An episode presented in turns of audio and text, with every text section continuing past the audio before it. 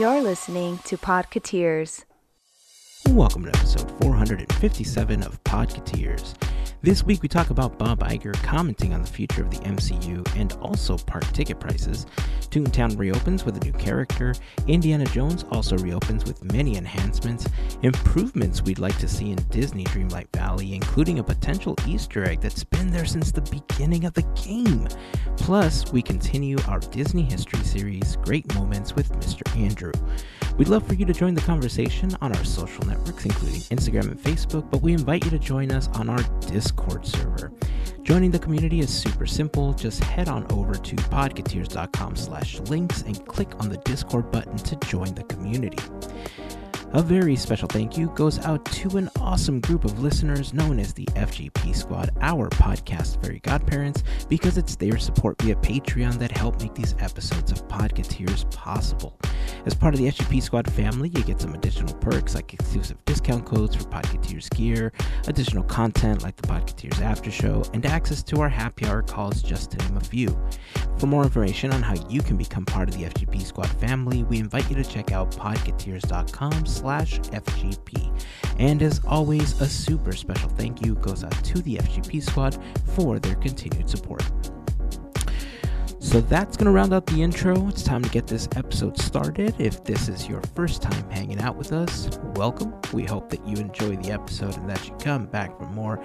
But of course, if you've been hanging with us for a while now, welcome back, friends. Here is episode 457 of Podketeers.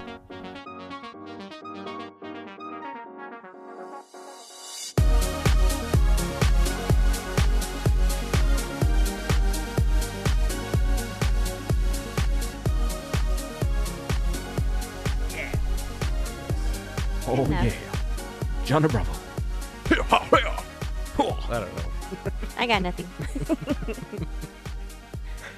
Uh, I, it's that. Uh, I want to call it false energy when you know you have to push through something, but you're just uh, like extremely tired. That's kind of the level that I'm at right now. Like I, I got to push through. We're gonna get this done, and then I'm gonna have some nachos and then edit. How uh have you been? It's how's the rain treating both of you? Uh, Is it has it hit you, Andrew? Is it snowing, raining? What's happening up there? uh, it was like a monsoon out there for about a minute and a half earlier today. Um, that we're in a wind advisory. Uh, so that's fun. It's been getting very windy. Um, the rain is on and off uh, where I am, uh, but I see all the signs for the for the mountains, carry chains, you know, unsettled weather. They're supposed to get another two to four feet of snow um, in the next week. So uh, yeah, we'll see. It's uh, wasn't too bad of a day today, other than this evening when I was coming home. It was just a torrential downpour for about a minute and a half, uh, but then it was okay. So it's not been horrendous, but uh, I anticipate that changing uh, fairly soon. Ooh.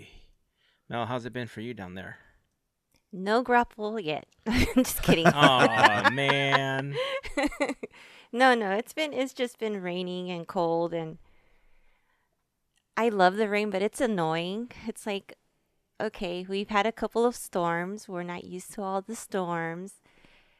We had a little bit of sunshine. It's like, yay. And then it went away. So I'm a little annoyed.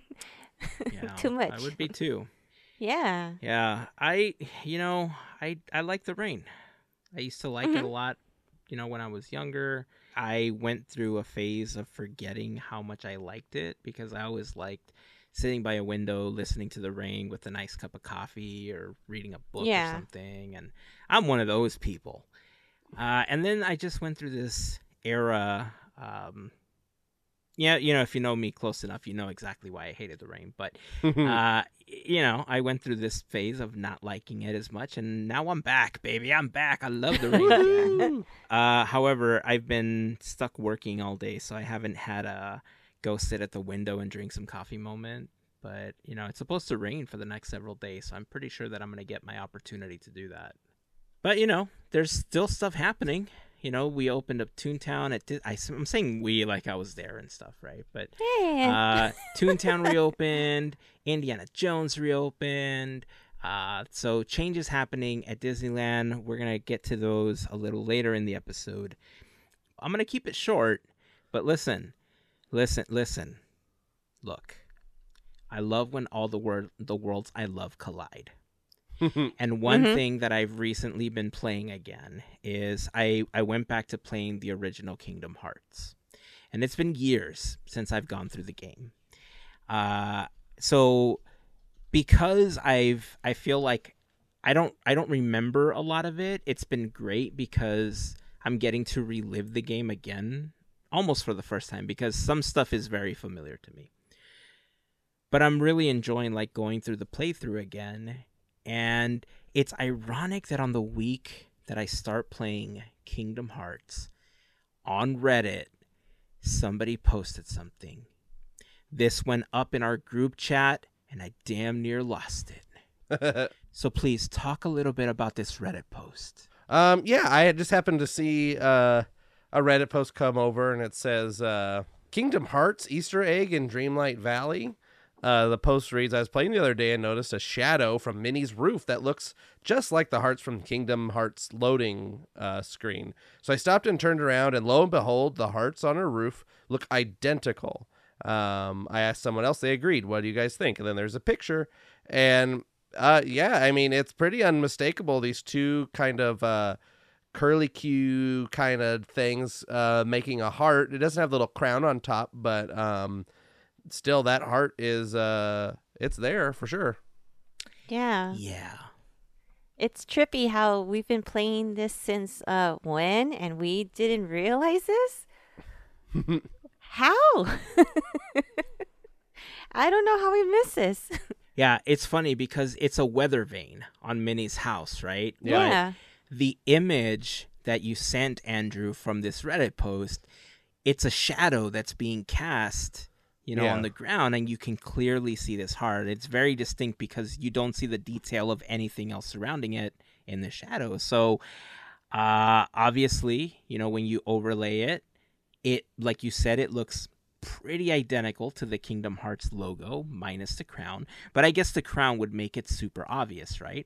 So, really, the only thing that comes out of this post is Kingdom Hearts at Disney Dreamlight Valley confirmed. Yep, totally. Eventually. Coming. Atlantis confirmed. Kingdom Hearts confirmed. Listen, I think.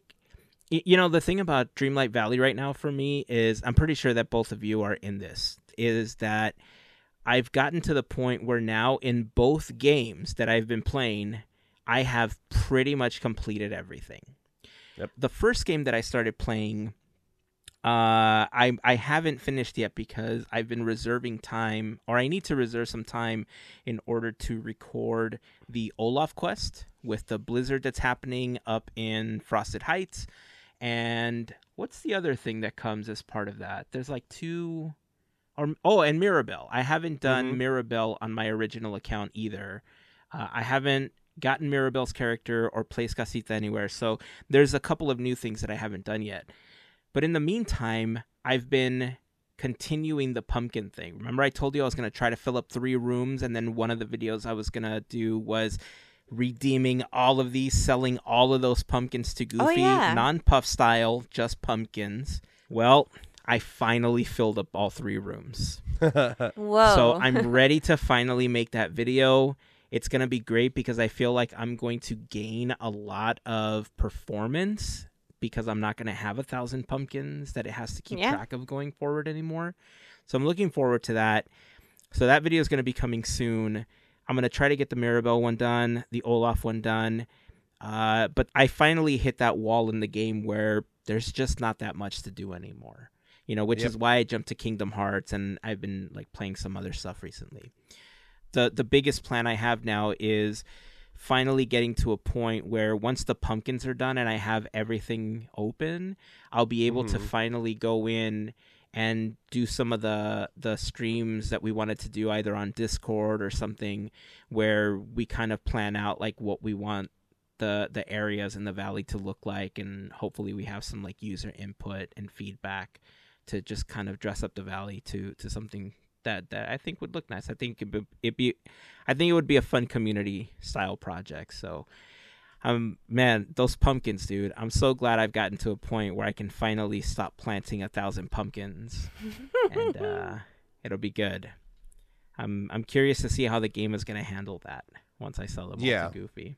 So, so stay tuned for that. But anyway, uh, Kingdom Hearts. I think that would be great. Uh, I think uh, the same way that we have alternate uh, costumes for Mickey and Minnie, like the Disney 100 ones. I think it'd be super cool if Goofy and Donald could have their Kingdom Hearts outfits as part of, you know, a Oh. quest or something that you could do, and you could switch them into those. If Sora comes to the valley, you know, having your character be able to wield a keyblade or something like that, even if it doesn't do anything, I just think the idea of wielding the keyblade would be something cool. Um, yeah, the possibilities are endless. I, I there. I mean, I wish I knew the stuff that Gameloft had planned, but at the same time, I don't want to know because I want to be surprised when they release it. But I want to know because I love the game.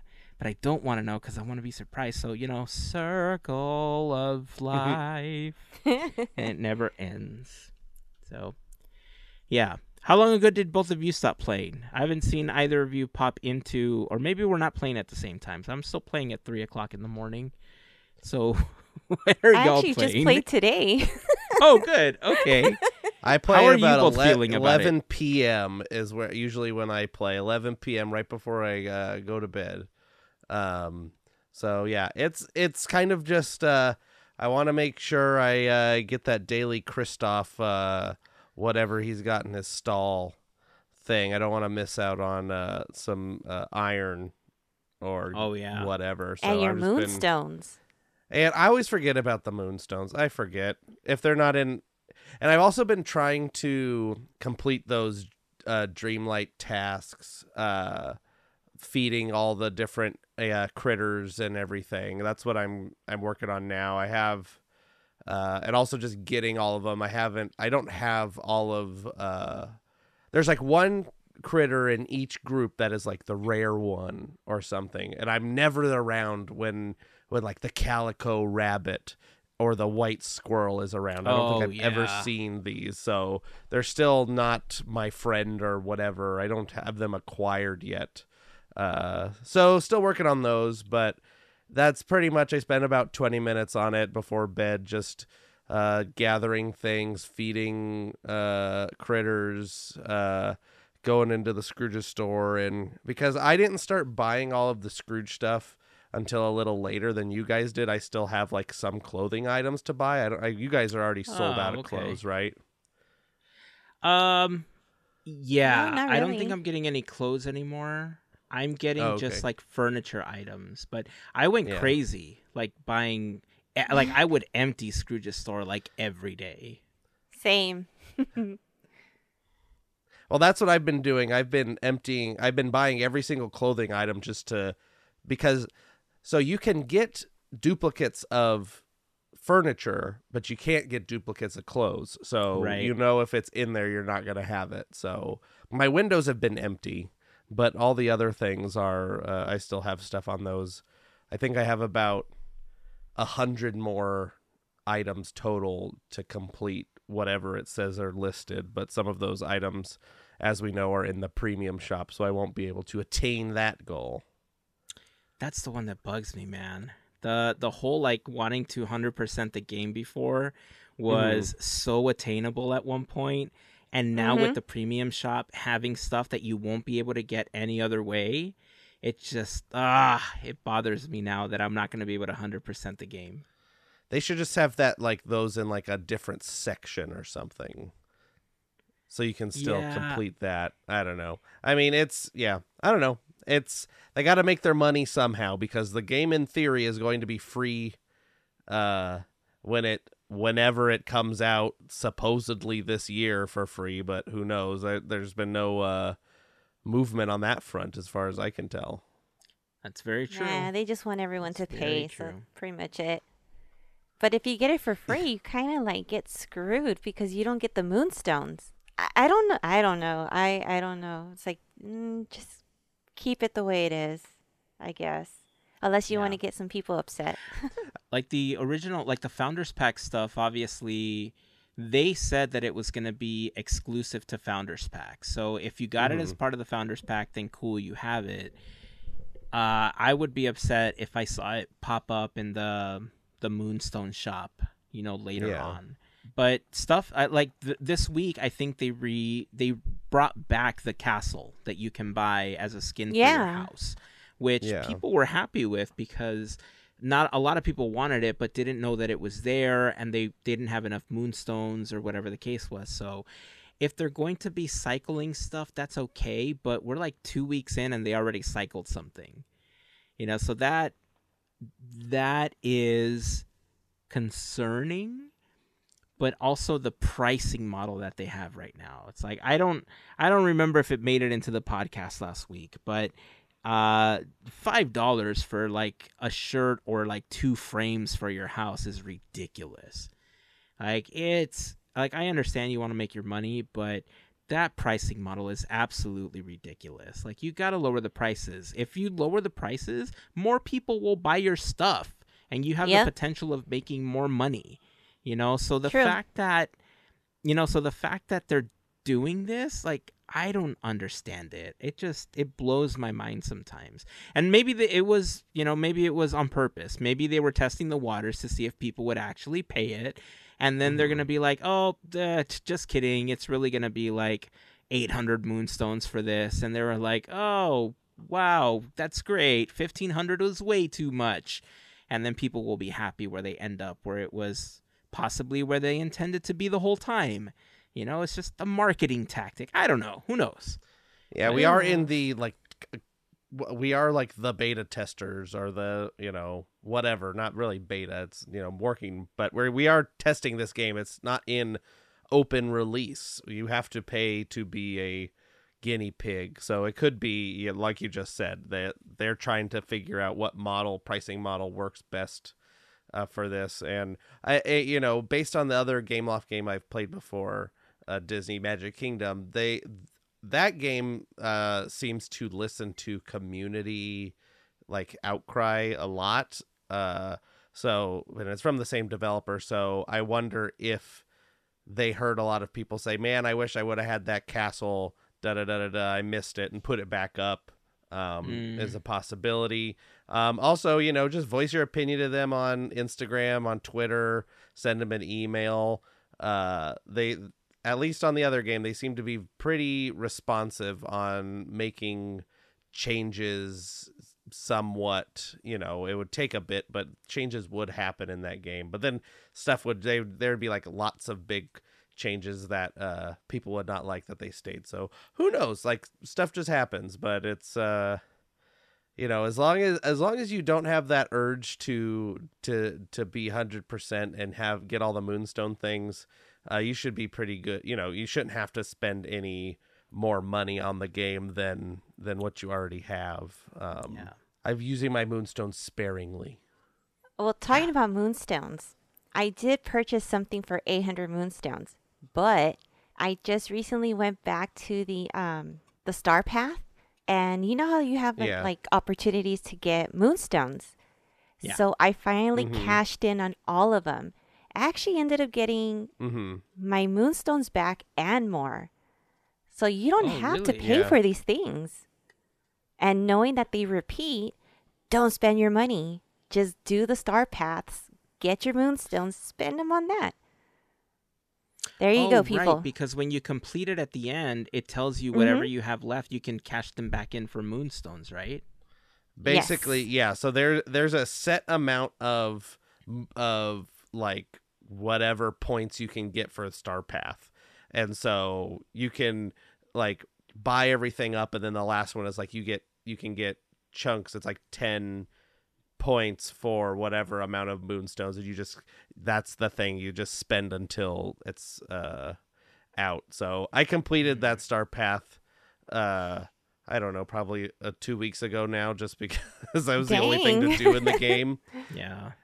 I mean, a lot of it's pretty. I mean, pretty easy. The hardest one is there's there's uh make one of them for me. I'm assuming they'll probably be all the same. Is make a the red black and yellow balloon arch.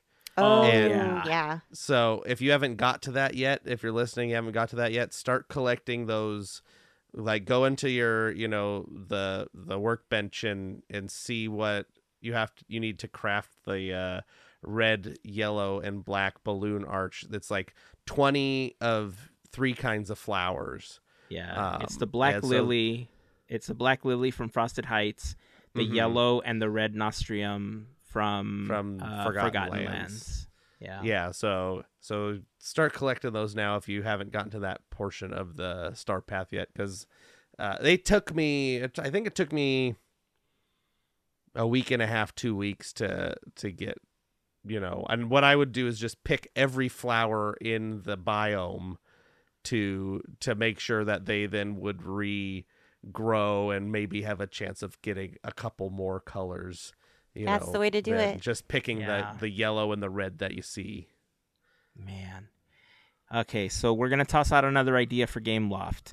You know how we have Kristoff's stall when Uh-huh. like Mhm. Daisy makes uh, her way into the game, or maybe you could do it with Minnie or somebody. Have them have their own stall with flowers. You know, like in a lot of the cartoons and stuff that they have, like they have flowers all the time. So it could be. It doesn't have to be those characters. It could be any character. To be And what's honest uh with you. It doesn't matter, Isabela but- from uh from uh Encanto. Or Isabela, yeah, right? yeah. Flower. She's the flower one, right? Yeah. I didn't get Yep. that mixed up. inside one of Casita's rooms, you buy flowers from Isabela. That's a great idea, Andrew.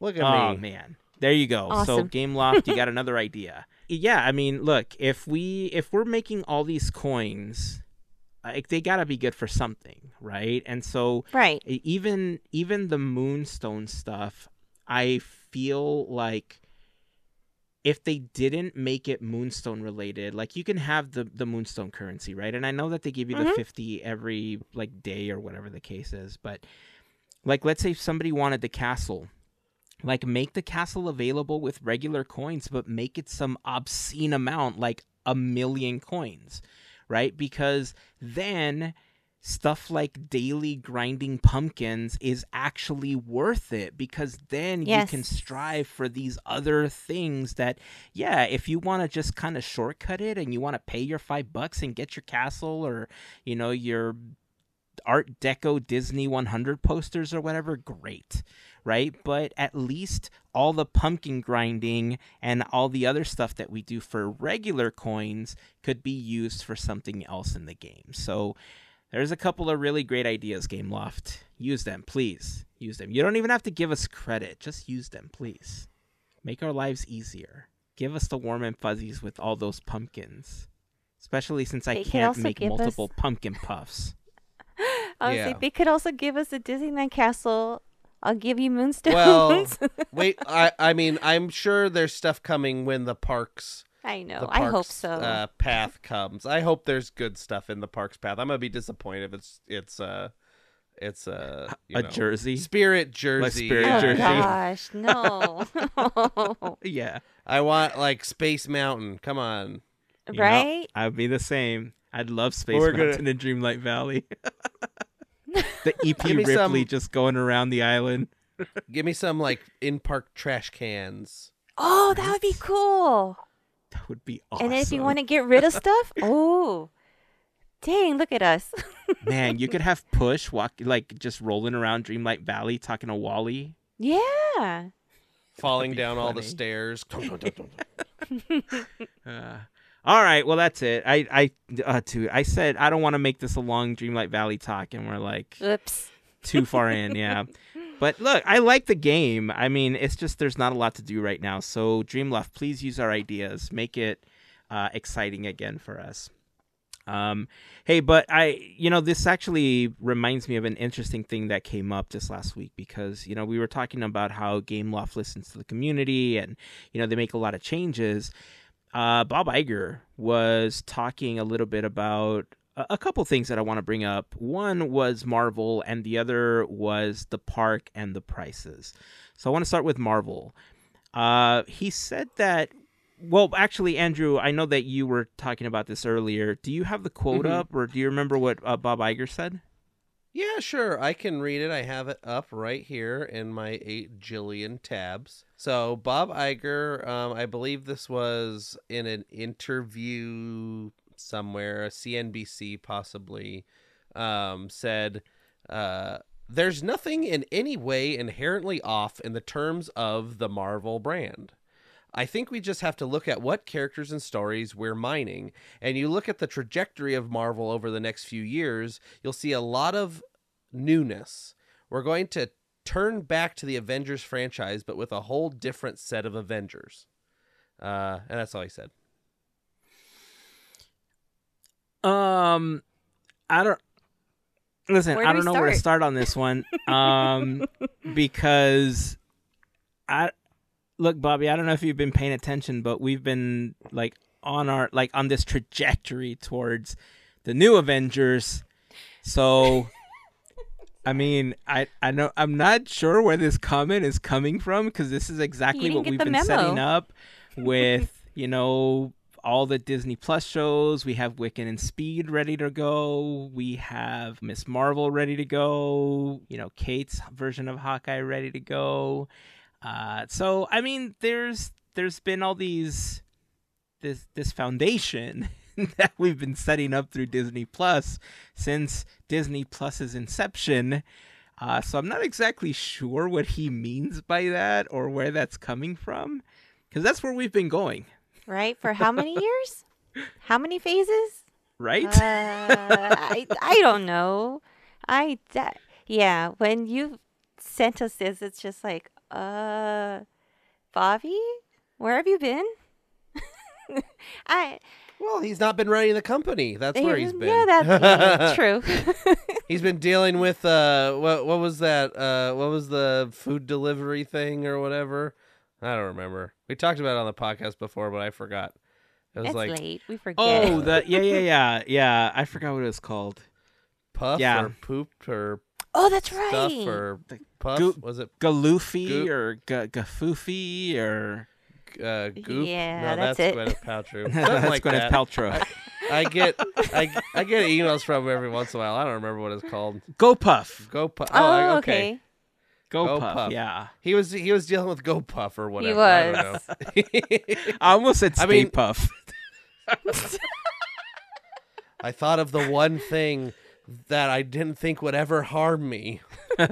That's for all you Ghostbusters out there. But anyway, yeah. I mean, he's also just like an old man. Like he's he's like a seventy something year old man. So you know, maybe maybe he doesn't remember what he said uh, before, or he forgot. I don't know. He- Maybe. he's he's an old guy. Like Yeah. I don't know. He's It's, got a lot uh, of stuff on his plate right now, right? Yeah, y- Mhm. yeah. I so who knows? It's it's it's one of those interview things where I'm sure if I watched the entire thing, it would have more context. But this is just written in a in an article, so I, I he could have been asked a question about how he feels Marvel is is refreshing its brand or blah blah. I don't know. Who knows? There's probably more context to the quote, um, but I'm lazy and I don't want to look it up. So we'll just uh we'll just go off the the initial quote and we'll we'll, we'll speculate from there. Um, but it does, you know, he also oh, well he didn't uh the Disney Plus also pulled like the release dates from the couple of Disney Plus Marvel shows. Um, so it's just interesting that there's been a lot of Marvel news, like somewhat news. It's kind of just weird news going on in the last couple of weeks. Yeah, I mean, this is all. I don't know if this is a cause and effect thing. And, and this is really weird, right? Because, you know, recently James Gunn took over the DCEU, and there was a lot of hope about him kind of reviving it and saving it because it just wasn't what a lot of people expected for a really long time, right? And so hmm I'm not sure if this is okay. So uh, there, there's another thing that I've heard people say, and I wanted to ask you both about it as well. Do you think we've reached the point where people are experiencing superhero fatigue in films? Could be.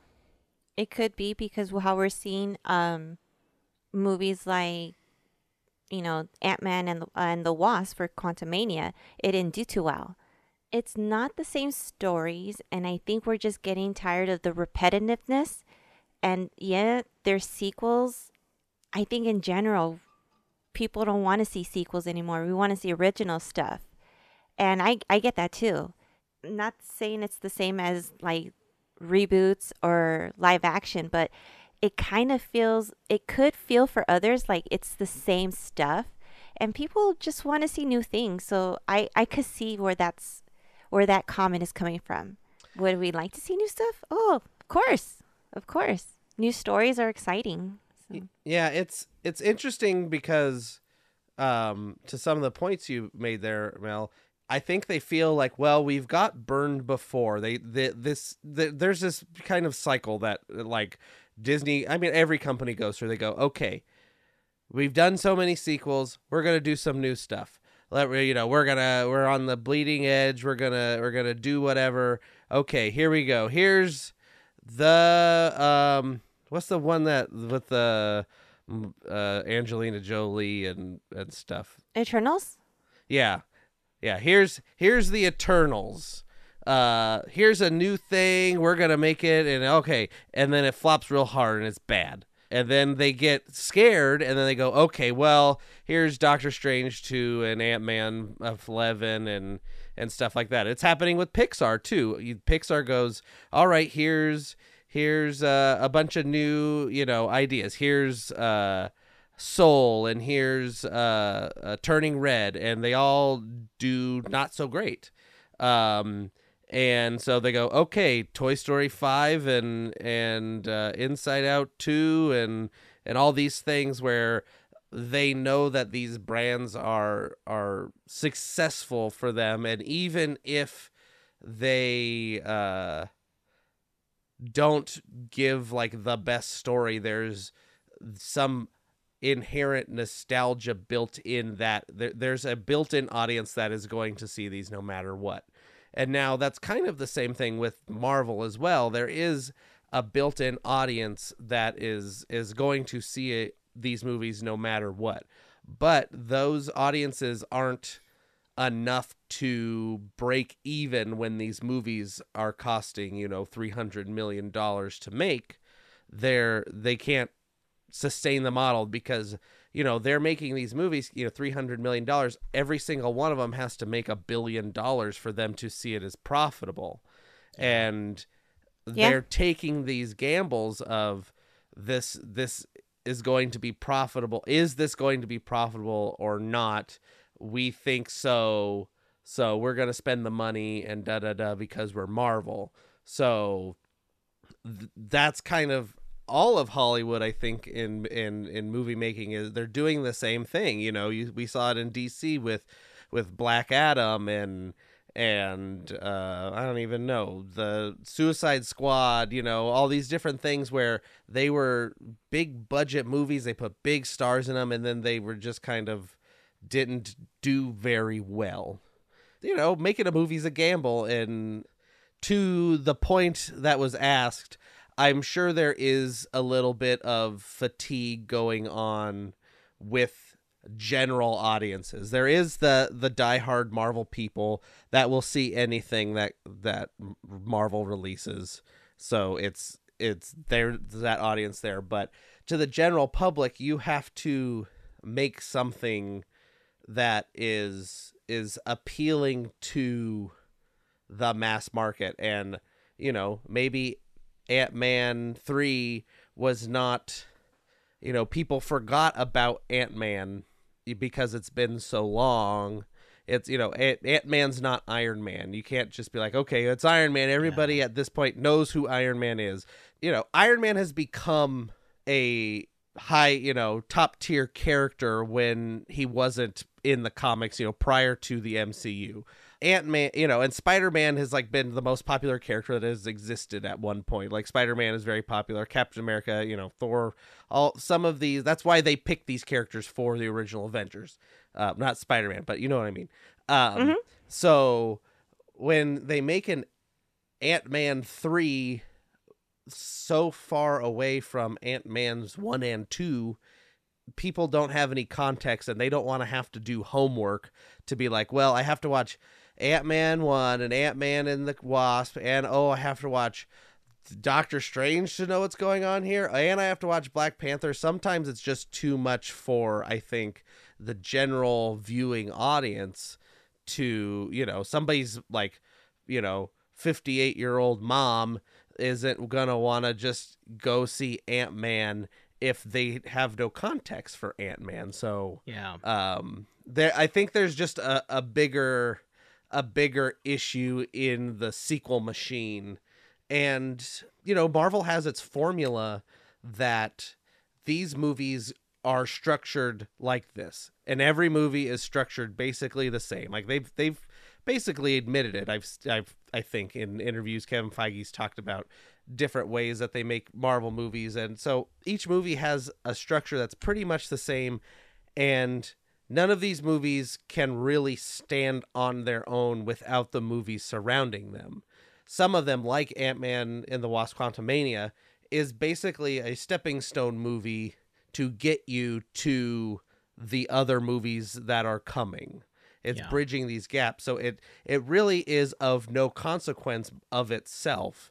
It's not just like the first Ant Man was like, this is an Ant Man movie, and we're doing an Ant Man thing, and it's fun and whatever. And I still haven't seen uh, Ant Man and the Lost Quantumania, so I don't have a horse in this race. But just based on what I've read and and seen, it's not doing so hot. so, uh, long story short, yeah, I think there's a little superhero fatigue possibly. Yeah. I mean, you both bring up like some some great points, right? I I think that you know at the beginning of the MCU it was really easy to see how each film was able to stand on its own individual plot, right? Regardless of mm-hmm. how good or how bad the plots were for some of those films.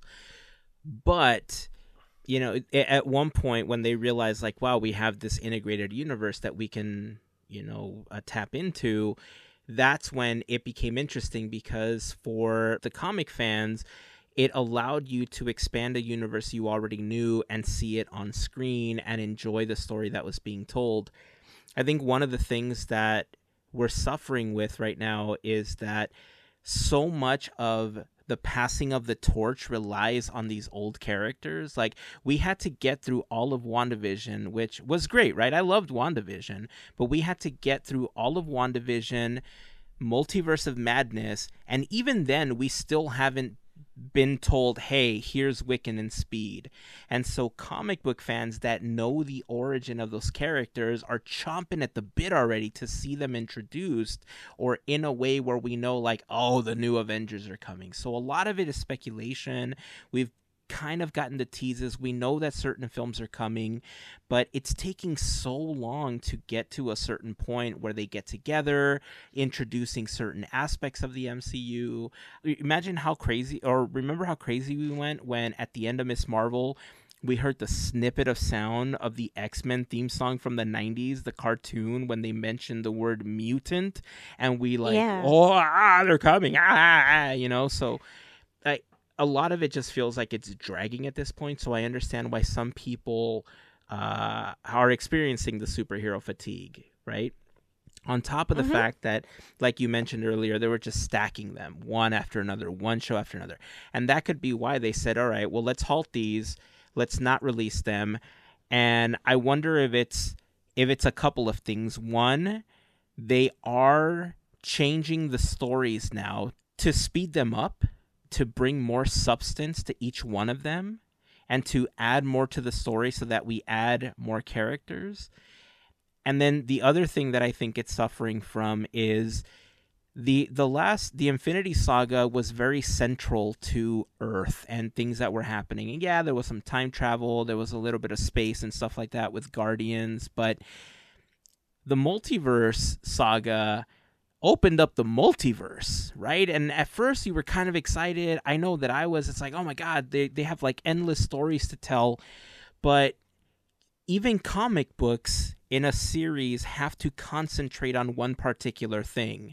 There's so many properties that are spanning off into so many directions right now that it's hard to keep track like you said Andrew of like you have to do your homework of you know, what do I have to know before I finally watch this film to understand it?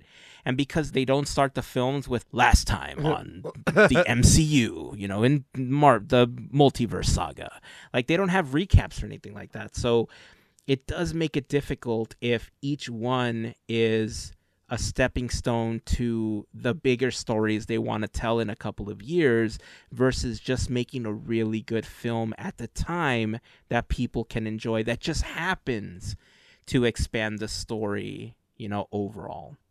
Because Ant-Man, like you said, I I don't know the exact number because I've seen multiple numbers bounce around, but the one that I saw from a couple weeks ago said that in order to break even, it has to make over 700 million. Over 700 million. That's crazy, crazy. just to break yeah. even.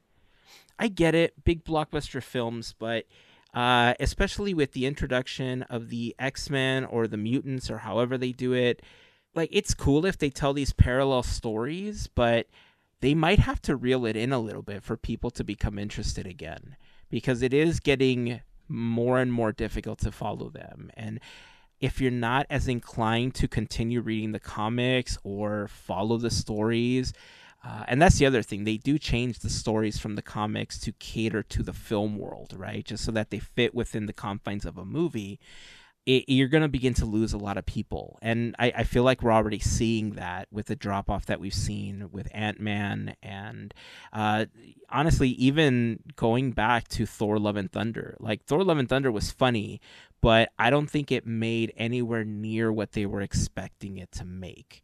And even that film was heavily criticized for you know what it what it was as a film so i mean maybe it's a good idea that they're that they're going back and they're you know remaneuvering some of the stuff that they want to put out but uh, i don't i i don't think i'm experiencing superhero fatigue but i think i understand where that criticism is coming from from a lot of people. And i think all of the points that uh, you pointed out i think really really speak to that. So uh, but I, would love to hear what others have to say about this, especially if you're a big comic fan, and of course, if you're not a big comic fan, and how you feel it's being balanced out by Marvel and the MCU. Uh, if you if you have any thoughts, we'd love to hear them. Join the community over on Discord. Uh, joining is super simple. Head over to podketeers.com slash links. There you will find links to some of our uh, some of our most frequently used links, like the latest podcast episode, a Quizneyland playlist, links to our YouTube channel and the Goofy Guys Adventures YouTube channel, uh, and of course, a link to join our Discord. A couple clicks, and you'll be a part of the community. Uh, let us know how you feel. Uh, we'd love to continue the conversation there. Uh, hey, since I'm talking about the links page, another link that is available there is for the FGP squad. The FGP Squad, if you are unaware, are a group of listeners that help us out with a monthly contribution via Patreon. We like to call them our podcast fairy godparents, but somewhere along the way they became the FGP Squad, and we love it. Uh, being a part of the FGP Squad family gets you some additional perks like access to additional content on Patreon that we've posted, access to our happy hour calls, random gifts, uh, access to a special section on the Discord, and more. If you have any additional questions about what being a part of the FGP squad is all about, feel free to send uh, feel free to send us a message. We'll be happy to answer any questions that you might have. But of course, to all of the members of the FGP squad, we just want to send a huge thank you for your continued support. So, continuing with this Bob Iger talk, uh, there was another thing that I found pretty interesting, and we kind of already felt like this was something that might be coming because it was kind of an easy win for Bob, like coming into his role again. But he spoke a little bit about how Disney was too aggressive with the pricing for the parks and that they're looking into reducing pricing uh, we already saw the announcement several weeks ago where Josh D'Amaro was talking about adding additional days. Um, like multiple days were going to become available over the course of the next several months during the Disney 100 celebration. We saw certain changes like being able to park hop earlier. This comment by Bob Iger is interesting because part of what he said, and I'm paraphrasing because I don't have the exact quote in front of me, but if I remember correctly, it was somewhere along the lines of uh, they're going to reduce prices, but they found a way to continue being profitable, but they're not going to change park capacity either. And if they don't change park capacity to get more people in, then how are they going to be more profitable by lowering ticket prices?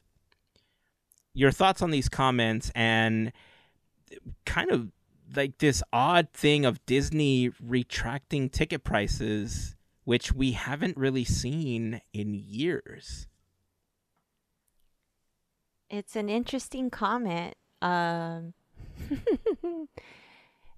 I, the only thing I could that's popping up in my head, um, just for visual mental picture, is my face would be the Justin Timberlake uh, reaction where he's just like, "What, bro? We we've known about this, but I don't know how this is gonna happen." But that sounds very lovely. But again, how are you gonna do this when you just? Yeah, okay. Just just okay. All right, Bobby. Sure. I I have no idea how he's gonna how this is going to play off. Um, because, yeah, if you lower prices, more people will come. Well, then you're right. How will that happen if you don't change capacity? I don't know. I don't know. Maybe he has a magic wand and it just bippity boppity boo everything and voila. It all is magic. I don't know. I really don't know. like, I'm curious to know exactly what the crowds have been like, right? Because I know Larry goes really frequently, and so he's in the park, mm-hmm. you know, multiple days a week. I like every time I see video or pictures or something of the park, they look crowded. Yeah. I, it feels like they're already crowded. And I understand that they're not crowded at like 2019 and before levels because at that point, I think Disney realized the mistake that they made by having so many APs in the park at the same time. The fact that we were able to use the park as just uh, a quick uh, getaway for everything and every day at any time, they realized the mistake that they made, right? So they're trying to correct that from a business standpoint. So, like you said, that the point you made is exactly why this whole thing is so confusing because if they're not going to let more people in the park, where is this money going to come from? But I want to make sure we ask Larry the next time he's on the podcast about how he feels crowd levels have been the days that he's gone to the park. Yeah, I mean, you, are you know, it is uh, mind-boggling just like how these statements contradict themselves, and maybe they're, you know, they're lowering ticket prices but raising food prices or or re- reducing portions again to accommodate that and da da da to make more money based on that or you know ticket price is just one of many factors that that uh, that play into your visit to a Disney park. So um there there's there's plenty of other ways that they can get their money um, out of people. And yeah, you know, it is nice to hear that he realizes that the ticket uh, price and the park's price has gotten out of hand. Now, that is it you know who knows where this this uh, magical profits for less money comes from. Uh, hopefully, it's not more layoffs or reduced, you know, staffing or whatever you know affecting cast members. Um but you never know at at this point uh it can be anything. Um so uh it it's you know would i love to pay less for my my magic key? Yes. Would i love to pay less for a churro and a coke or whatever? Yeah i would. Or you know they have like apparently they have $55 uh, pins now which i saw once which is i think is ridiculous um, and they're not even that big. So yeah, the pri- all, all the prices have gotten out of hand. Um, so yeah it, it's a good thing and they they won't say they've reduced prices. They've just made made cheaper days available. They didn't actually lower the price of anything. They they made a new ticket tier available, that tier 0, which is weird, and made more of those days available. So we're still not going backwards in price. They just stopped raising the prices and made some of the days not those tiers. So it's not like they're like, "Oh, well, now it's going to be $99 a day or whatever." No, no, no, no, no we're still we're still in the this price model that's set. It's just w- what the days uh, crowd wise they're calling it or whatever. This special promotion for the Disney 100 celebration or what have you, whatever you want to call it. It's still just they they raise the prices, but the the cheaper tier is more available. So is a good thing, but doesn't affect me personally in the you know at this point because I have a you know a, a magic key, so it's it's uh, fine for now, I guess. I don't have to deal with it. But also, you know, while we're at it, can we just call them annual passes again, and you know, everybody will be happy. uh, let's just do that while we're at it, uh, because I I still am calling it annual pass, uh, except for just right now because I was forcing myself to say magic key because I remembered what they were called this time. Good so, job um yeah it's whatever with the the naming and stuff but uh yeah i i mean i believe it when i see it when when with this profit and cheaper and whatever happens. So uh yeah we'll we'll see. Uh that's that's all we can really do at this point. That's that's i i, I really need to go back and like re-listen and see how many times i said we'll see uh, over the past like two years or whatever. Just see, we'll see, we'll see. Enough time. We'll see. I'll make like a hyper. I'll make a hyper cut of just me saying "we'll see." It'll be hilarious, and everybody will laugh. Uh, well, I mean, like I said, you you both bring up great points again. Um, the idea of you know not increasing capacity, I, honestly, it's a good thing. I think the reservation system, as hated as it is, has helped to balance those levels in a way that, although annoying, I think really has helped people being able to get on attractions a lot more frequently and not having to, you know, wait in crazy lines for stuff like they used to. Um, but you know, there was a couple of things that you mentioned that we've kind of heard already, right? Like at one point, they did talk about reducing portion sizes, which came with a little bit of an insult. So that could be where they make up some of the money. Uh, the portion sizes were already small to begin with in certain locations and overly priced. But are we going to get to a point where they're going to start saying, like, okay, you got to count out exactly 10 fries with this burger meal? Right? Like nobody wants to see that. So I hope that's not where it is. But at the same time, I would prefer to see that over losing more cast members right like the the struggles that right. the cast members are already going through right now with all of the layoffs that are happening and then with uh, some of the challenges that they were having with the unions and trying to get more pay for cast members to get like a livable wage like I would much prefer to see like uh, an extra dollar or so tacked onto a burger meal or whatever the case is, rather than see a cast member you know get laid off or suffer because of of these budget cuts. You know what I mean? So it, yeah, like you said, Andrew, the statements contradict themselves in many ways as they're saying them. Like it sounds great to investors, and on the surface, it sounds really great for park goers. But at what cost? Like, what are we losing? You know, are they going to raise the price of Genie Plus? Are they going to raise the price of, you know, Lightning Lane? Like, where where are they going to make up for this? Because it's got to be get rid of Genie Plus while we're at it, right? Well, listen, listen.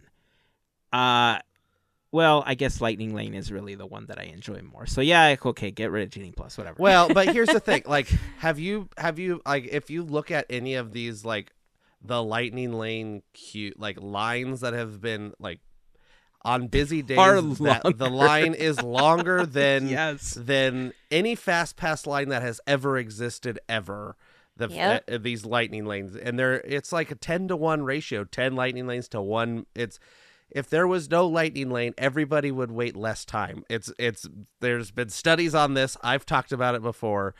If there was no fast pass, no lightning lane, everybody would wait less time. Yeah. So but they would make less money. overall. They well, but yeah, but they weren't making any money on fast pass in the first place. It was just a mental thing. So That's it's true. It's just like a it's just a like ooh I get to skip the line, but then you know whatever. But yes, just get rid of it all. I uh, anyway. Back to your point. Just you brought it up. You get rid of it. yeah. Well, again, I want to toss it out to the listeners and the community and see how everybody feels about these comments and changes. Uh, because, like I said, I I'm okay with paying a little bit more for a meal here and there if it's going to mean, you know, that you know 25% of the cast member workforce isn't going to be gone in a week and i mean look eh, we've already seen that there have been um, some struggles maintaining the park with attractions, with not having enough cast members, and you know things breaking down, things not being, uh, they, things not looking as Disney as they've looked as as we've seen them in the past, right? And so, I, I think we're on. I think we're on the trajectory of getting like better at all of this like with the with bringing back Bruce Vaughn for instance I think that's a huge change that's going to be impactful within the next couple of years. Like, I don't think we're going to see the impact of him coming back in the next six months to a year. I think because of development and, you know, building and all of that stuff, it's probably not until like 2025, 26 where we're going to finally begin to see some of those changes uh, take into effect.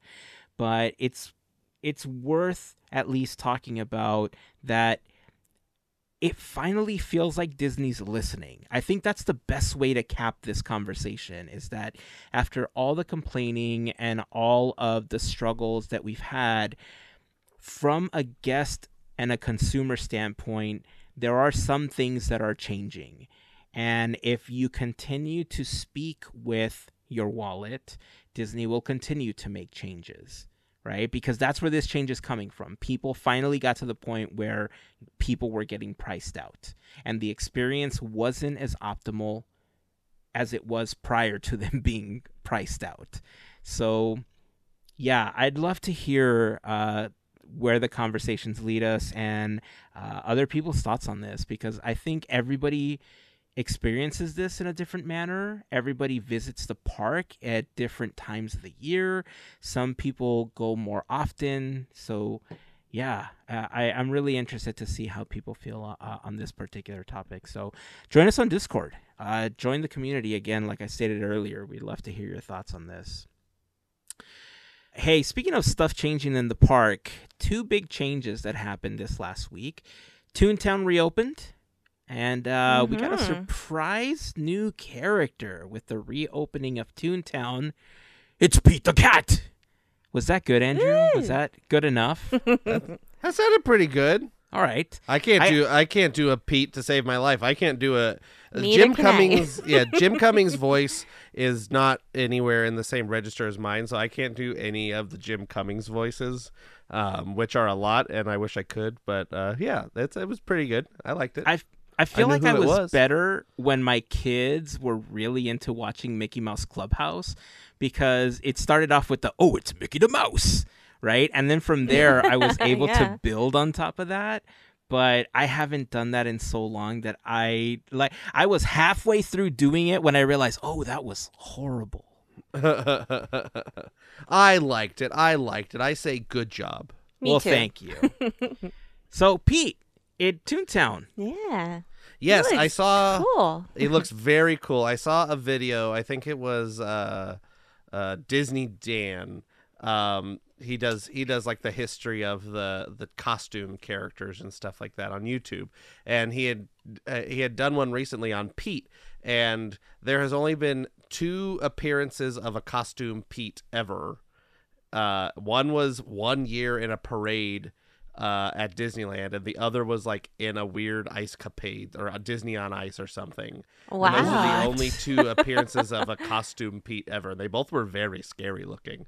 Um, so yeah, so this is this is a very very good looking uh, Pete costume. He looks fantastic. Blends in with the with the whole gang uh, perfectly. So uh, I think he's very cool. I'm excited to see Pete in person if I ever get the chance.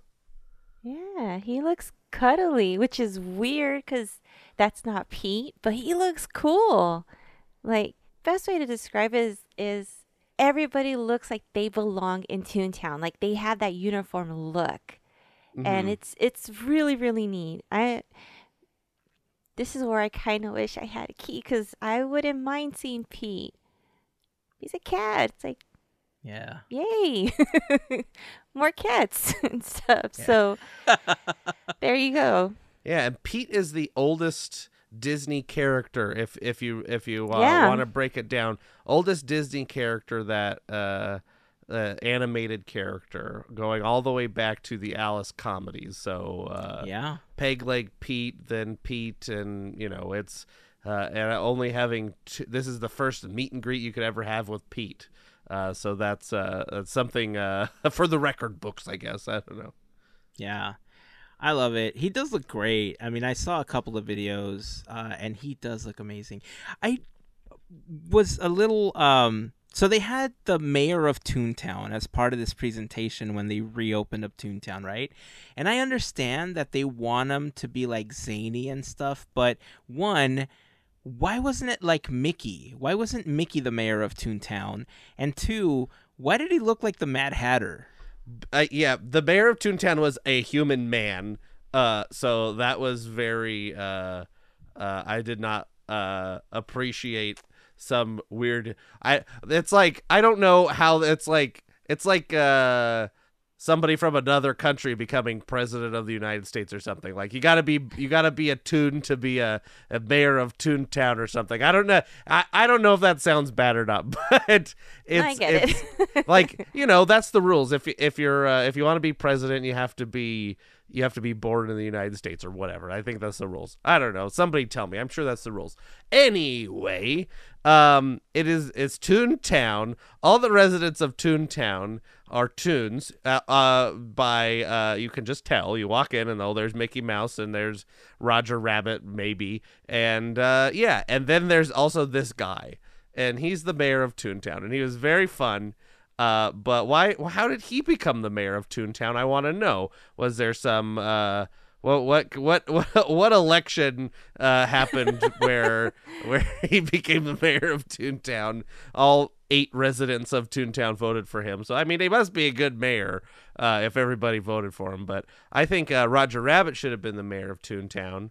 Uh, it's I think that would probably go over poorly, but uh, uh, I just I, I miss my man.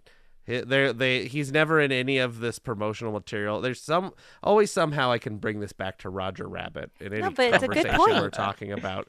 They're like, okay, here we go. We're bringing Pete back, and you know we're odd numbers, so uh, you know because we had we got Mickey and Minnie, and we have Pluto, and then for some reason his counterpart is Goofy, and then we got Donald and Daisy, and then oh, we're adding Pete, so we got to add Clarabelle because everybody loves Clarabelle. She's great. We got to have Clarabelle. You know all those movies Clarabelle starred in that uh, were directed by great directors and have a lot of cultural impact and on uh, animation as a whole and filmmaking as a whole. But no Roger the freaking rabbit. So anyway, that's uh we get off my little soapbox. Bring Roger Rabbit back to Toontown. Hey, uh, redesign his costume while we're at it. Uh, uh, you know, his face is a little uh dated. Give him a little redesign too. Make him a little better looking.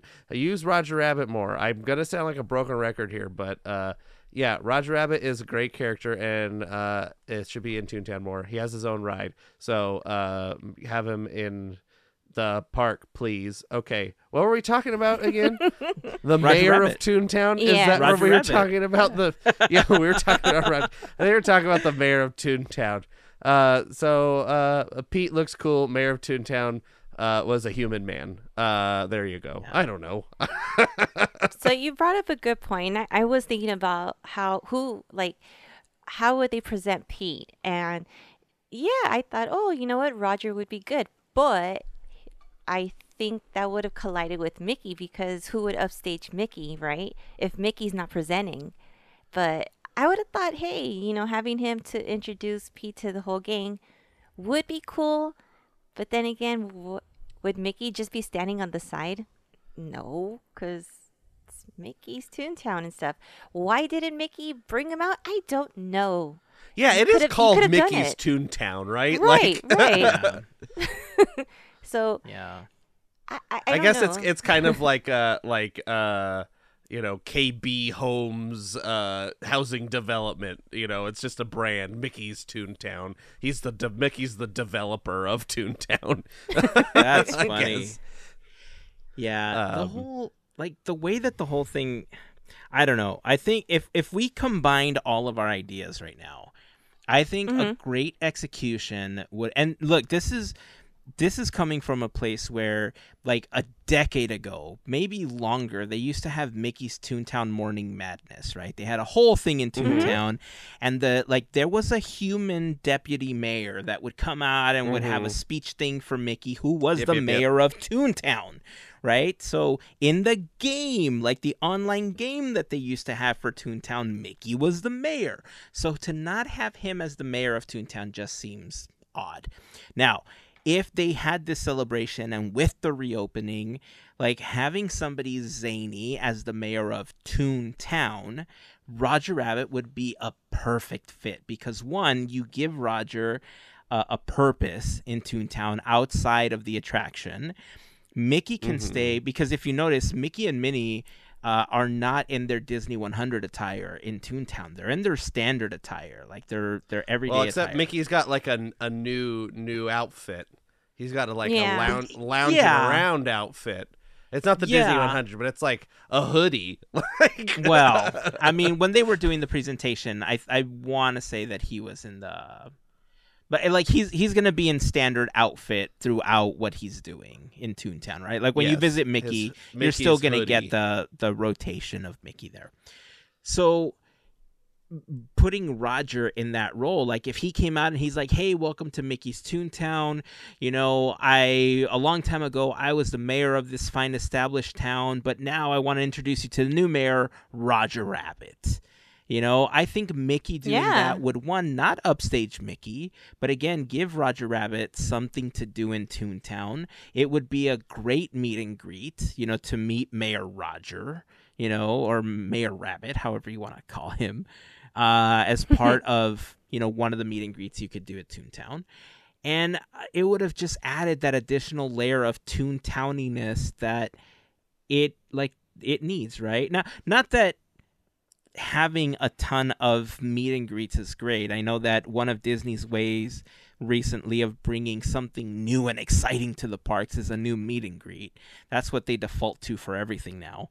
Um, but in this instance, I just feel it was such a missed opportunity to not do something like that. Yeah, I mean, if you need a human mayor, who who uh who who else is who's who do you I can't even talk. I'm so like I'm excited about this idea. Um who's helped out the tunes so much, saved them from getting dipped by Judge Doom, none other than Eddie Valiant. Have Eddie Valiant honorary mayor of Toontown. All the kids would love this old 1940s drunkard to be the mayor, you know, meet and greet with Eddie Valiant in his little short tie with his flask in his pocket.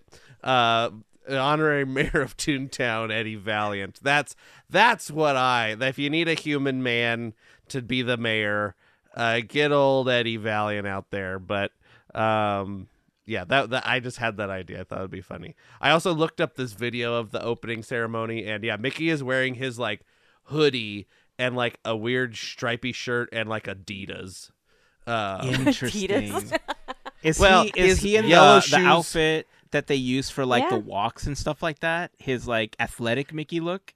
No, this is like a the, the, with Toontown. Mickey got a new costume for being like lounging around the house. Mickey, Minnie's still all like Oh, prim and yeah, proper yeah. with like polka dot dress and everything. Everybody else is in their thing, but Mickey's like, I gotta wear. Uh, this life is stressful. I need comfy clothes. I'm wearing a hoodie and my sneakers. So I, I think it's funny his yellow sneakers have like two little stripes on them, Like This I, you know, It does. got three stripes, but yeah. Isn't doesn't this outfit? I think this is the one that resembles the outfit that they used during his birthday celebration when they used that Tony Ferrari song, where he was like dancing Uh. around the world. You know what, what I'm talking about? no, but I'll Google it. It was the the the song was called "What We Got." It was for Mickey's birthday, like three or four oh yes, years it is. ago. It is sort. I see this. It is sort of similar. Yes, it's not exactly the same, but it is quite similar. Um, this is uh, it's a black kind of uh hoodie with a just a solid white shirt. Um, uh, with the yeah, the black hoodie has a yellow lining. I found the video. Um, so it is Okay. it is very similar um to that, but uh, Mickey has a kind of like three toned hoodie uh and then like a white stripy shirt and a like yellow adidas Good memory. no i looked it up i looked no i'm No, looking no. it up no, but oh I mean, hazen's I, I memory wouldn't- of remembering yeah, the song yes Exactly. I listen. would not have remembered that. Listen, there's times that my brain functions, and that happens like twice a year. I just used up one on the punch card. so don't expect much more of that to happen. that's a video from six years ago i didn't even know this video has existed so look at you go hazen You know what it is? That's one of the core memories. I just used up one of my orbs. I, I think I remembered it because I really liked that song, and when it first came out, uh, I probably watched the video on repeat for like a day and a half. yeah I remember him I like mean, walking but- up the Great Wall of China, like in the middle of the video at some point. So and he's like walking a dog and stuff. Yeah. Yeah, I, I was skipping through it. You know, if Mickey's gets to wear like a hoodie, why can't like Minnie wear like sweatpants or something? Like Right? slippers or whatever. I don't know. Or like I, I you know, I don't know. Everybody should just have like uh Sunday is uh, r- uh casual Sunday and everybody gets to wear sweatpants and all the characters wear sweatpants and Sweatpants pajamas Sunday. or whatever. yeah, it's it's yeah, in the same we're- fashion. Yeah, we got to do. Lo- it's laundry day, so we have to. You know, you you you bust out the whatever clothes so you can get all your laundry. done. Relatable. Yeah, so that's. That's I think that's what they should do on Sundays. They wear their lazy, uh, lounging around the house clothes. you heard it here first. That's find out totally next- happening. Right? We Yeah. find out before this episode drops. we see the post on Instagram. right? Starting Yeah, next Sunday, posts, join like- Mickey and his pals in their For pajamas. PJ Day, yeah. PJ night, the next After Dark event at Disneyland. Oh. I would I mean, they had to the do that. PJs at the end of the at the 24 hour. They would have the PJs, but they all were like everybody's wearing like Victorian PJs. Like, but Mickey had like a big old like With the long like, johns uh, and the long like, the- hat thing. and like the long cap, like Yeah. like uh, Scrooge, Ebenezer Scrooge, with like a big Yeah. long nightcap and a candle. it's so funny. We just need like Mickey and like some like uh I don't know, uh, Rick and Morty pajama bottoms or so, you know, whatever you buy at Target. That would be so a shirt with like some holes in it that was, you know, has uh, stains. Oh, this is still okay for a PJ shirt. yeah. Or like a free free shirt Mickey got from going to a, a work convention that just says like uh, it's like know, random software uh, name on there. Yeah, uh, yeah, uh, yeah. Uniball uh, ballpoint pens or whatever. Like t- They make up sleep they make up a logo that looks like Microsoft. It's like Mouser Soft or something.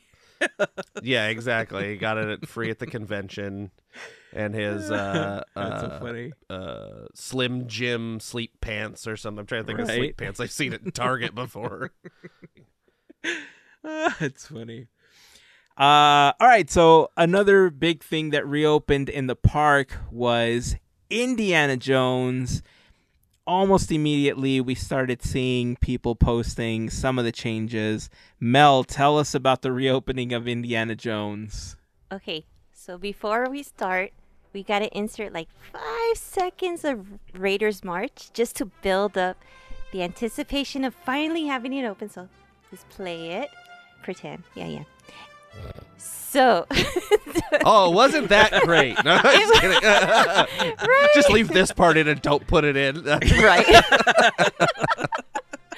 oh my gosh, it's been forever. Like we were supposed to get a refurb in 2020.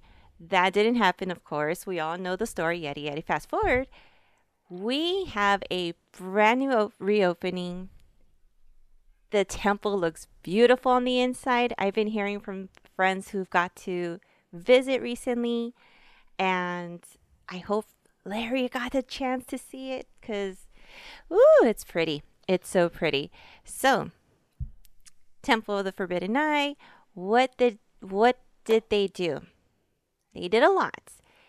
Um, remember how we were talking about the mapping projection and we were seeing some stuff being leaked or whatnot, and so we're seeing pictures come up, videos come up, and what they've done is they've added bright lighting, they've added things. How would I say this? Back to where it used to be, like the um, the spike room. That works again, which is great. Yay, because it hasn't in I don't know what is it five years ish plus maybe just saying it hasn't been recently so there you go. Um from the get-go of going inside you get to see almost everything like so clearly. And some of these pictures make me make me sad i can't see this in person because uh I miss this place so much. So it brings me joy to see everything really pretty, really bright. You could see really cool things happening on Mara's face. Yay. And we have an addition to one of the most boring places inside the attraction itself. Thank you, Imagineers. Thank you because it has been so weird having to just drive through in a Jeep and it is a pitch black room with nothing to offer. You just hear the music, which is all right. But we have a new scene, which uh, is so cool. So, in the new scene, I may get some things wrong because I'm going off my memory and I'm tired. So, all right. Basically, you know when you're. Oh, wait, wait, wait, wait, wait. Back up, back up. See, this is how excited I am. Exactly. Back up a little bit. After the bridge, the snake, we were talking about the snake and how it looked like onyx. It looks, it is back. It is repainted. It looks fantastic as yellow and like bronzy red. Yay. Thank you, Imagineers, for that because you just gave it new, you know, new life. Something, again, we've been desperately needing for a while. So, yay on that. Then we keep going, and as you go under the bridge, you go to your, you swerve a little bit to your left, you come around. It's no longer a dark room, and it is now pretty much a another part of the temple where you think, hey, this is the way to go through, right? Nope. Mara's like, no, no, no. Lasers. That was really bad interpretation of lasers, but there you go. That lightning. yes, thank you. I am trying my best here.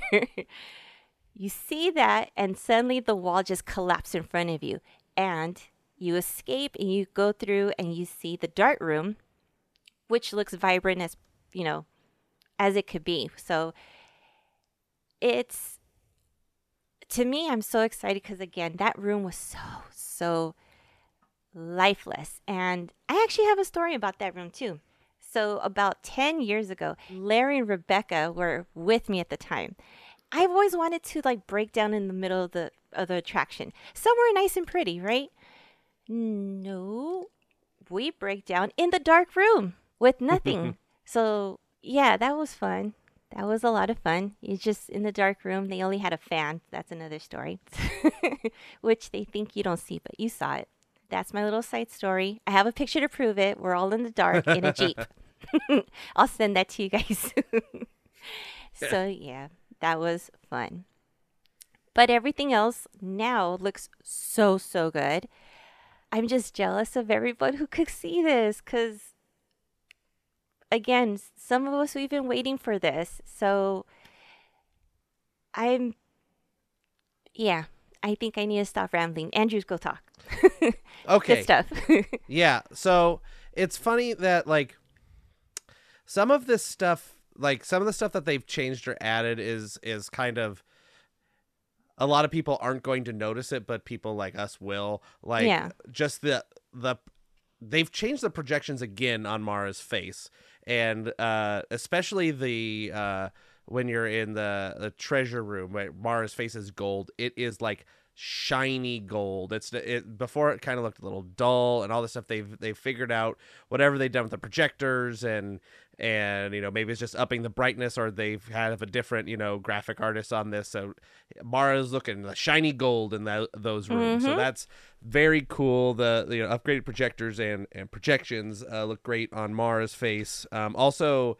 Uh, when uh, Indy is holding back the gates of doom, uh, that there's uh, now a video screen uh, behind that door as opposed to what before was like uh, some swirling fabric uh, Mhm. with lights on. Now there's like a video screen, so that is now playing very cool effects.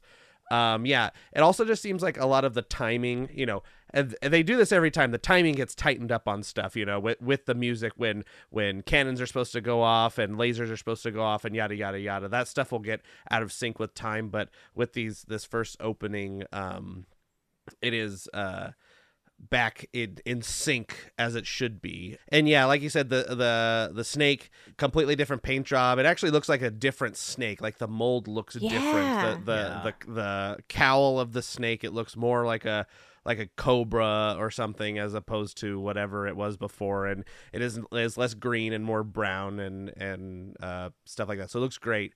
Um, the lighting is very very vibrant. It looks like they've switched a lot to uh, more leds and more um, black lighting to make everything really pop. Um, yeah and then that that dark room um, it's still i was watching a, a comparison and the dark room is still a dark room now they they do project those lasers on there and it's for about you know or it's like electricity and lasers whatever It's about like an three seconds energy or like lightning. it's like right? yeah it's like Yeah. some kind of lightning or whatever you want to call it it goes like and it shoots down the the you know part of the dark hallway and that's great but you still just break down like that happens but you then just stop there in the dark still and that That's still true. happens and then where the new scene is is where the rats were so it's Mhm. it's in the place of the rats which was also just a effect that just never worked properly um, because you had to project onto like smoke or haze and it was just it it was always blowing around because of the AC and the vehicles moving everything so you could barely see the effect working. Um so it is at the end of that uh long hallway and yeah it's they've added some texture with bricks and and there's some uh, like uh, columns with like fire bowls and and things like that that are with some smoke uh, coming out of them and they've cut into that wall a little bit so there's a video screen or a projection i, th- I think it's a video screen i'm not 100% sure It looks I- like it. it's Yeah. uh it you know what no i think it's a projection screen either way it doesn't really matter it serves the same purpose of uh mara is blasting away a uh uh, possible route of your escape blasts away in the rocks and it crumbles and uh, whatever. And this is right before the uh, the dart room, as Melissa said. Um, you know, as I've speculated and asked for before, uh, but it hasn't happened yet. Uh, it's unlikely to happen, but I still just want a Sallah animatronic in that. You know, he pops out from a door and like, "Hey, how's it going? What's going on? How are you?" Like he, he, you know, pops out in this dark room and does something. There, there's got to be something they can do in this dark room because Yeah. you just stop there, and I understand the stop. You know, the stop is is for timing purposes of of you know that's how they kind of adjust with the unload and and loading stuff is they just built in this weird little stop. But why not put something there? It is still you know they've done stuff but why not like put a weird projection of Mara going like ha ha ha something something something and then the whole hallway like engulfs in flames for half a second or something. Room and then your jeep takes off like I, I don't I don't know. I'm saying like a bunch because I'm I'm spitballing here but there, there it seems like this was a great upgrade and i'm very so very happy that it is here and i can't wait to see it in person. But it feels like they you know they're at the the two yard line the one yard line or something as a sports ball reference or whatever. They they have the equipment and the things to do something very cool in that space where you sit in blackness. And and why why not just in like just fill that room with projections and and do something very cool for that couple of seconds that really kind of puts you like you know scares you a little bit or something because you're not expecting it. Like let it go dark and then then fill the whole room with projections you know uh, or something and you know the whole room catches on fire. I don't know. I, I i don't know what that is but it feels like that's the perfect canvas for for just a bunch of projectors. Now, is there just like a bunch of pipes and stuff in there that they can't project on? I don't know. I, I mean, Melissa's been in the dark room. It's just walls and stuff, right? It's nothing Just exciting. walls. Yeah, Nothing. so it, it feels like th- there there could be something very cool there. Um, and you know there there could be I'm sure there's operational reasons and something something blah blah blah I don't know, but it it feels so close to being something that could be like very outstanding in that that hallway and it's just it, it you still sit in that darkness. Now to, b- before I turn this into 20 minutes of talking about what could have been, everything else looked great. the boulder's great. Indy's face is moving again. He's swinging around on that rope. Uh, the dart room looks great. Um, yeah, the the all the effects are working. Every everything looks great. I am so happy that Indiana Jones is back. The like you had mentioned, Melissa, the Q uh the queue effects are working again. The you pull the you pull the bamboo stick and the ceiling collapses and everything. That's back. And the the pull the rope and he talks. The, the all the all the effects they've they've you know the skulls are nice and dusted uh, everywhere. So everything's nice and shiny and clean. So yeah i am very excited for uh, indiana jones temple of forbidden eye to have returned now i have not watched the q any q videos to see if Sallah's full spiel and the newsreels are back. Um, so maybe I'll let Hazen talk and then I will look that up. Uh, I mean, I think you both hit on pretty much everything uh, that I wanted to hit on.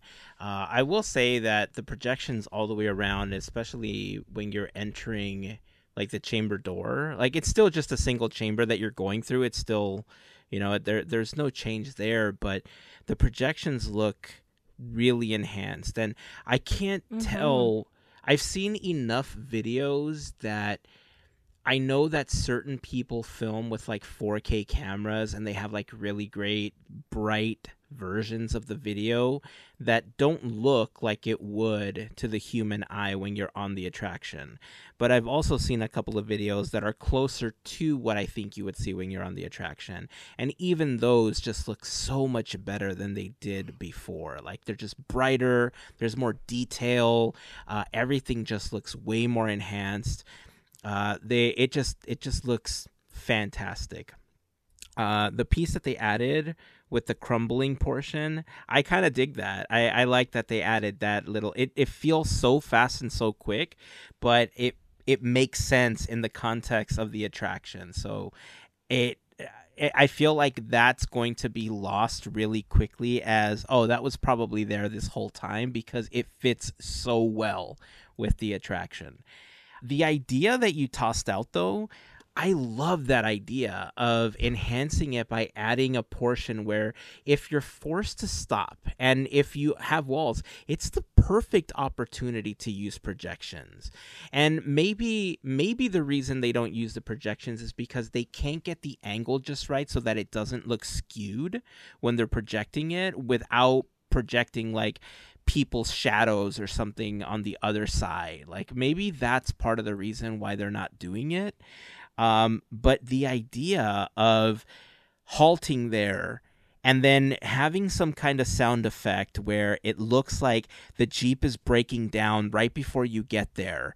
and you hear Mara say something like your I have your you vehicle yeah like your vehicle Yeah. is cursed and I have you now. Like you you've I don't know whatever they want to add to that.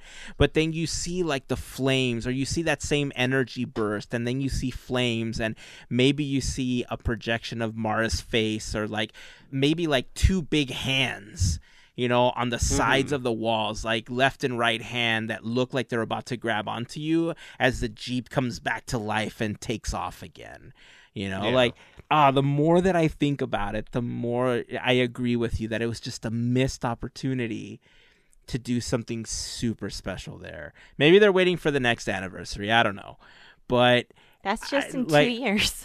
right? but for me, I just I remember seeing all these videos, and we even joked about it in our text chain where we're like, "Oh wow, look at all these effects are working," and that's the last time they worked for the next fifteen years. Sad but true. You know? Sad. it's just Indy has such a bad reputation of breaking down all the time and just having these effects go out that you know if you have an opportunity to see them even if it's on youtube if you can't make it out to the park just go, go watch them because they're so well done um but yeah i i'm i'm psyched. I hope i get a chance to see these sometime soon uh, before they break down before they're gone again you know for the next 15 17 years or whatever it is. The snake it, it just it looks so different. It it just it looks so like i i'm never a, a big fan of snakes but you know credit where credit is due. It just seems it seems like it belongs as part of that now. Like it doesn't see it doesn't feel out of place like it used to so yeah i i dig it uh, i'd love to see more of this type of refurbishment on other attractions uh, but i think this is a really great start i agree with you andrew i think it still has a little bit more to go before it's like absolutely you know oh dude that's where they could add the Sallah animatronic Well, yeah, that's that's what I That's it. want, but that's what where the Sallah animatronic should be is in the dark room, right? That's what we're Yeah. talking about. Yeah. But Mhm. I think I think you know it.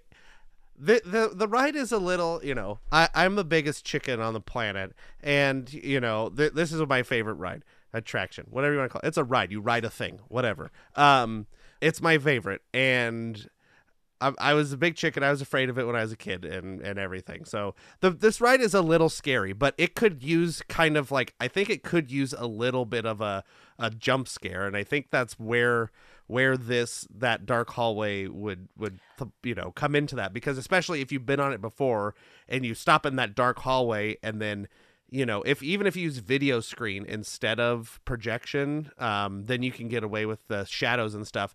And you know led video screen can go completely black. So if you, if you go in that dark hallway and it's completely black and then just all of a sudden something happens and the whole room is engulfed in video of of something whatever it may be. Um, you know even if it's that uh, something something you didn't mention was the you know we see uh, the ghost uh, Oh, that's right. that I think Oh, has right. been re uh, redone. It's very very vibrant. So maybe you even have a couple of those Mara ghosts, you know, go rah, scream through, and then the whole thing. I, I still wanted the whole thing just like the room to just be on fire. I think it would be very cool for half a second. More fire. And your jeep peels out and gets out of there, and then boom, two more lasers knocks out that wall that we see there. It would be just very cool and i don't think it would take too much to accomplish that um i mean it's only money right Josh D'Amaro says they have no shortage of money so Right. uh, there you go. yeah and also I, I looked there up the go. video and uh they have uh uh, of the queue the the full Sallah spiel is there but it's just on a loop so they do not do the eye on the globe are not back so also bring eye on the globe back it's fun and No, but- everybody likes But it listen, listen. If they don't What? bring back Eye on the Globe, they can add Sallah in the dark room, and it could go something like this: You enter the dark room, the the jeep Okay. is sputtering, you hear Mara laugh, right? And all of a sudden, you start Uh-huh. seeing these two hands or like the ghost Mara appearing, Uh-huh. and then you see Sallah on the side holding a torch, trying to like hold back Mara as the jeep Sallah continues. has like the staff of Ra or something. yes, is- is, something. like- oh. You know what? we did see a robot recently that could maneuver and move. So here, there you go. Are we Why gonna see take Sallah on rollerblades the- and tumbling around in the, in the temple?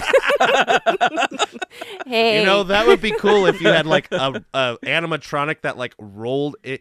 Just imagine that in an attraction that an animatronic like goes in front of like and around your vehicle or something while you stay put. That would be something like that'd be fun. that would be crazy. So I, I mean, Um, technically, it's possible if you have uh, It the type of ride system that you have on like Runaway Railway or you know yeah, some of these newer which all attractions. yeah, flat. Yeah. yeah. Hmm. Josh, look, we just threw out a couple of great ideas. I now's the time. Put me in contact with Bruce. We got this, man. We got this. It's only money. It's only Yeah. money. All right. Well, again, we'd love to hear your thoughts on some of these latest additions. Uh, like I said, if you haven't had an opportunity to see the videos of the enhancements that they've made to the Indiana Jones attraction, take a look. And if you have an opportunity to see it in person, let us know what it was like. We'd love to hear uh, your experience and what it was like, especially if you were used to seeing the attraction with everything broken after a day. um, so yeah, again, join the community over on Discord. We'd love to hear your thoughts. So. Uh, all right, I think we're getting close to capping off this episode, so I think now is a perfect time for us to jump into great moments with Mr. Andrew to round out this here episode. What do you think, Andrew? Let's do it. Yeah, this is uh luckily uh we're we're, we're kind of in the same boat as we were last week, a little short one. Uh we've been uh you know uh, talking a little bit. I've been rambling, so uh, luckily this one's a little shorter. So we'll just jump right into it. Uh, the years this year, this uh, week, are 1945 and 1946.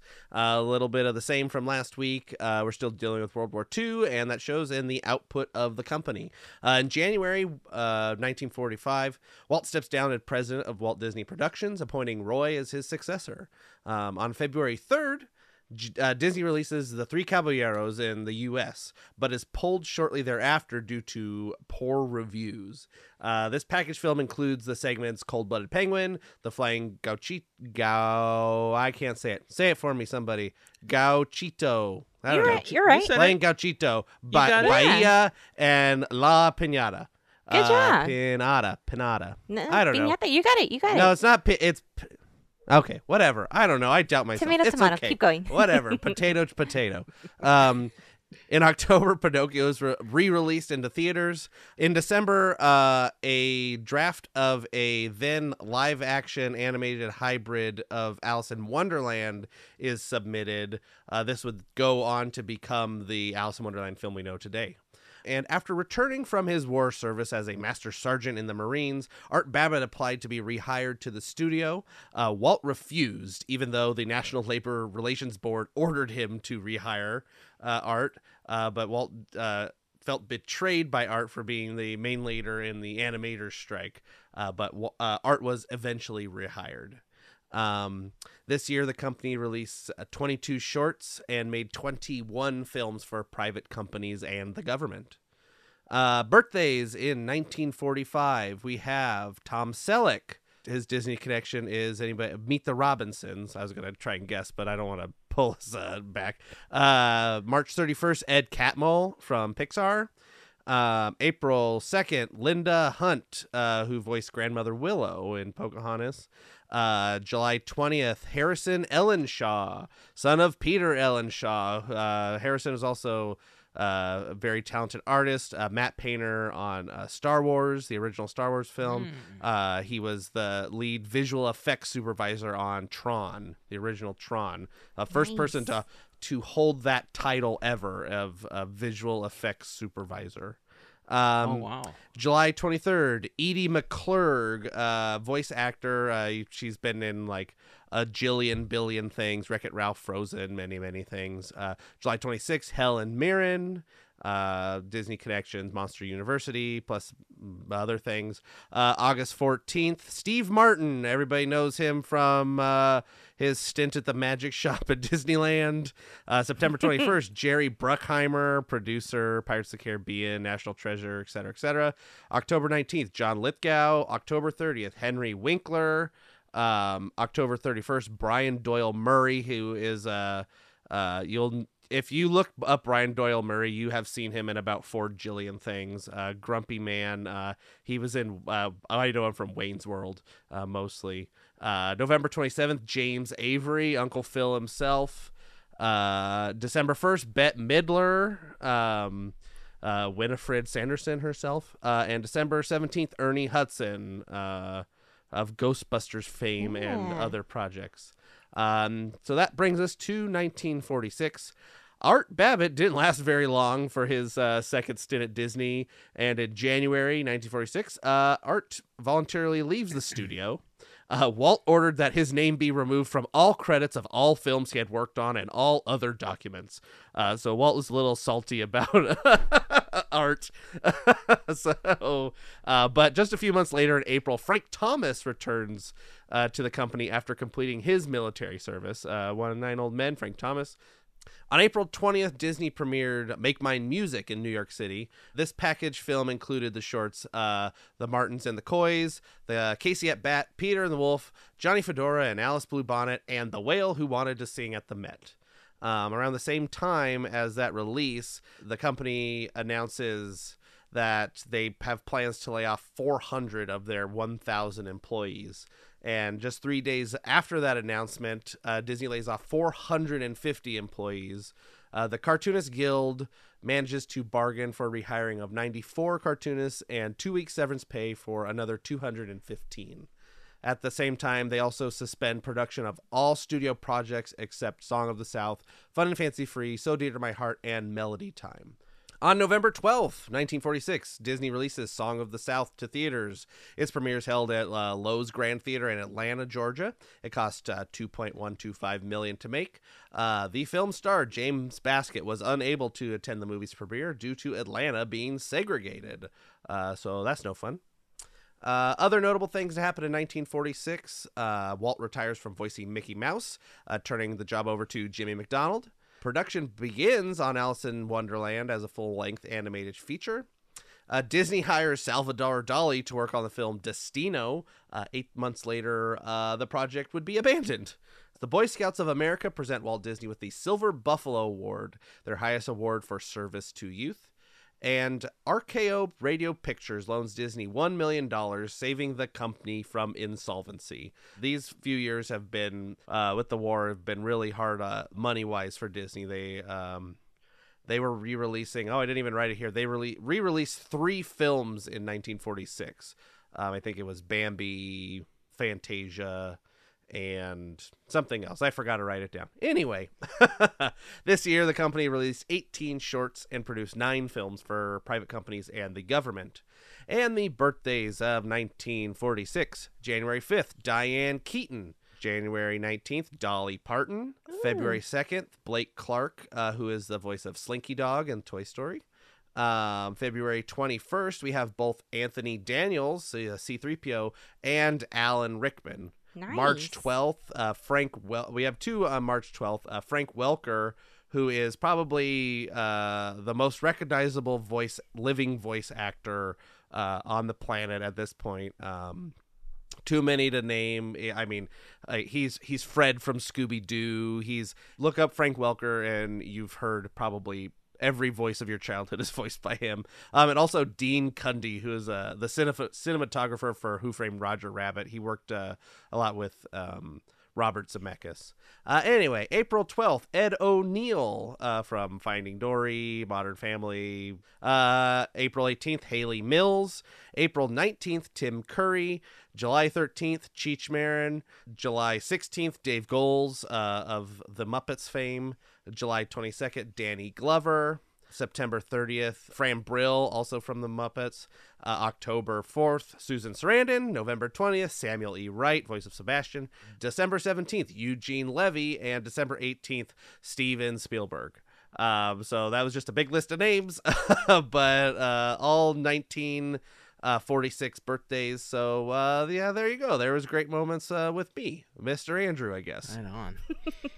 yeah, tons of names that you know become very, very impactful over the course of Disney history. So, Yeah, that last one right there. You know, he went on to make a couple of small independent projects. and, Steven know. Oh, yeah. Spielberg, yeah. He couple of independent projects that a few people know about. So, you know, his name will come up You may have eventually. Yeah, yeah. So it's also just funny to like think of some of these people like all being born in the same year, and I'm like, I didn't realize that all these people were the same age. Yeah. Like, like yeah. uh, Diane Keaton and uh, Anthony Daniels. Like I think of Anthony Daniels as like this like very old frail man, and Di- Diane Keaton, you know, as like kind of like a lively actress or whatever. But they're the same age. That's funny. Like, right. Well, I think that's a great place to wrap up the episode. Any final thoughts on anything that we talked about before we we call this one? I got a quiz. Quizneyland's coming out this week. Yay. Uh, I've almost finished writing it, so uh, there's gonna be some fun uh, questions. So yeah, listen to that. It comes out tomorrow. Uh, when you're listening to this, if you listen On launch day. Yeah. someday, launch day comes out on Thursdays. Listen to every other Thursday, Quizneyland.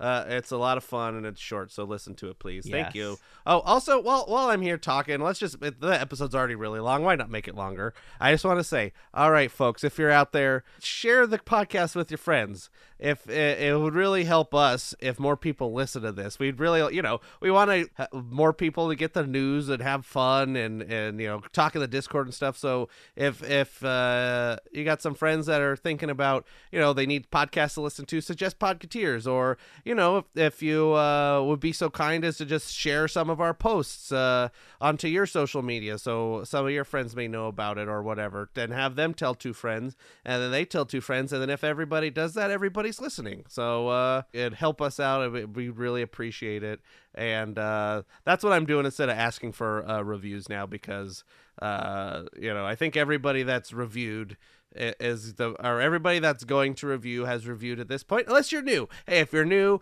and you're on itunes or whatever whatever they call it now i don't have apple or spotify hey give, give it a little five star over there. Agreed. uh, so that that's it. That's it for me uh, I guess I like to talk at the end. I like to talk a lot, but my throat is hurting, so I should probably stop. And go vote on stuff for March Mayhem. We didn't get a chance to talk about it, but go vote.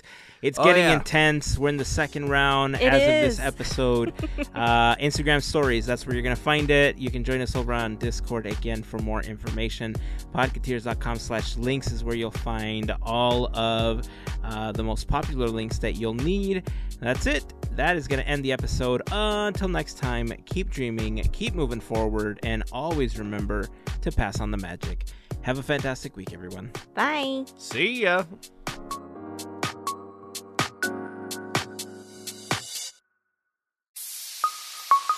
Part of the Podketeers Network.